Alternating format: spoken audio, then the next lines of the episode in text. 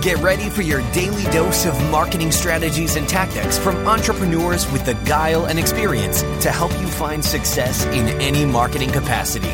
You're listening to Marketing School with your instructors, Neil Patel and Eric Siu. All right, Marketing School listeners have a special message from our sponsor, DreamHost. If you want to rank higher on Google, you want to make sure your website loads super fast. Check out DreamHost. Not only is their solution super affordable, it'll make your website load faster, and they have amazing tools and support for your business to ensure that you grow and succeed. Welcome to another episode of Marketing School. I'm Eric Siu. And I'm Neil Patel. And today we're going to talk about what you can learn from the Chinese about business. So, since I'm Chinese, uh, I can go ahead and kick this off. So, I've been reading this book called AI Superpowers, written by this guy named Kai Fu Lee, who used to uh, actually work in Apple and he pitched uh, artificial intelligence in Apple in the 90s. Uh, and now he's back over in China. Guy's got like 50 million social media followers. So, I got a lot of context there. Um, and then I really started to think more about what people can learn from the Chinese. And I think the first thing is, you know, in the in the internet era, as China was kind of uh, coming into power as the, the, number two power in the world, they were really behind, right? So they had there's a lot of copying going on, and which, what I mean by that is like in Silicon Valley, you know, when when you copy someone else, that's really frowned upon. You can't really infringe on patents, things like that. In China, say 20 plus years ago, it's a lot more um, lenient, right? A lot more loose. People are just copying each other all the time, and it became this really cutthroat kind of mentality where you know the people that can execute the fastest are the ones that that often win in the long term. And I think I'm not saying you should go copy. I'm I'm just thinking like from an executional standpoint, what you can do is you can look at what other people are doing and just out execute them, right? Because a lot of people that come up with the idea first, it's not even just the first mover. It's who can execute fast and who can execute better. That's one of the first things uh, that I saw in terms of the Chinese uh, doing something well. And now they're at the point where they no longer need to just copy. Now they're just innovating on top of what they have, which you see like one of their apps, WeChat, for example. All transactions are done through their e-commerce. Um, you can, you know, even do like little little mini trans- transactions in there, order food in there too. They've innovated on top of they copied in the beginning, and now they can just innovate. Um, so that copying kind of ca- caught them up with you know the all the powers in in, in the world, and now they're just innovating um, based on how their cultures are are defined. The Chinese also grind things out. So in business, if you want to do well there, you don't just work Monday through Friday, nine to five a lot of people are coming there early mornings, they're leaving late at night, and they're coming on the weekends. And I'm not saying that's healthy or not, or that you should do that or you shouldn't do that. But the reality is, if you love what you're doing, you sh- and you're passionate about it, you shouldn't get burned out.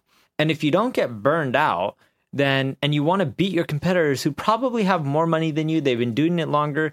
You got to figure out how to just go all in and spend whatever amount of time and energy to make things happen. It's all about executing, it's all about speed. And you got to use those little things like your competitors being huge corporations and you know they're going to move slow and they're going to work nine to five. You working those extra hours or weekends really gives you a leg up on them. Yeah, and so in, in China, what they call this is 997. So the way this works is you come into work at 9 a.m., you leave work at 9 p.m., you work seven days a week. Now, what's known as a great culture in China is you work 996. Now, Neil's smiling because it's like, damn, if people can do that, it's great, right? So 996 is basically you don't work on Sundays. You get Sundays off. That's a great culture. Which is basically how we work, huh? Uh, well, technically, we work seven days a week. Yeah, well, okay, we we're, we do not have a good culture for ourselves, I guess. But the, and that goes back to burning out. We don't get burned out because we actually enjoy what we're doing. It's true. But yeah, and, and the other thing too is in China, and Eric mentioned a little bit about this, is here in the US, a lot of people are like, innovate, innovate, innovate. And I love innovation. And I think that's what's made the United States great. Heck, it even makes a lot of other countries great too, because nowadays you don't just have innovation just only coming out of the US, especially in the tech field. You're seeing it worldwide. But the thing is, when you look at places like China, they don't mind copying and they don't look at it as a bad thing. Even in America, it's starting to become more acceptable and you shouldn't look at it as a bad thing. If your competitors are doing something that's helping them get business, don't worry about copying them yeah, sure, some people may look bad or may look down upon you, but who cares? You're doing what's best for your customers. And if you look at a lot of the businesses out there today that are these multi billion dollar companies, they copy each other. In the startup world, people are like, oh, you shouldn't copy your competitor. Well, if your competitor is making a ton more money than you and what they're doing is working, then you better copy them because if you don't, you're going to get crushed. What's a good example of that? Instagram stories. It's copying, yeah, Snapchat. Instagram stories copied Snapchat. They kicked their butt. And uh, Facebook also copied Snapchat. What's the other one? WhatsApp. They also copied Snapchat. And then Microsoft added one to, to, to Skype too. Did they? They added stories as well. I think Oh, that's everybody's awesome. adding stories. It's great. And and you know, I had the same happen to me. There was a competitor called Mixpanel with my latest startup. It was called Kissmetrics, but Mixpanel copied our stuff. They got TechCrunch press for it, and it was like pixel copied, right? Not just hey, we're going to copy some features.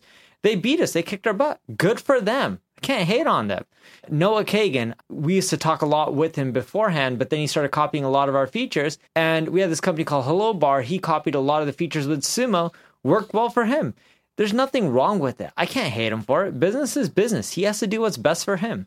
Yep. The final thing I'll add from my side is if you look at China, I, I, mentioned WeChat. China has way more people than the United States, first and foremost. They also have a lot more consumer data, too. So in the United States, they talk about privacy all the time. And I think privacy is certainly very important. You see all in, in the news right now, a lot of companies are getting in trouble because of privacy. Well, when you look at WeChat, I, I talked about these transactions where you can give people like a red envelope for Chinese New Year's. You can buy food just straight off. Like WeChat kind of controls everything, right? Now, they have what, way more consumer data, which means AI, you know, which is coming in the future. So the book I was reading, AI Superpowers, AI is basically like whoever has uh, way more data to work with, they're going to be able to build a lot more applications to help consumers. So China is ahead in that race just because they were able to innovate faster for faster for consumers, and then kind of worry about the ramifications afterwards. Now, I, I highly recommend reading that book because that got me to think about you know how we can talk about um, you know how the Chinese are different and why they went from really kind of low, really super low in terms of GDP into like number two now in the world. Neil, anything else?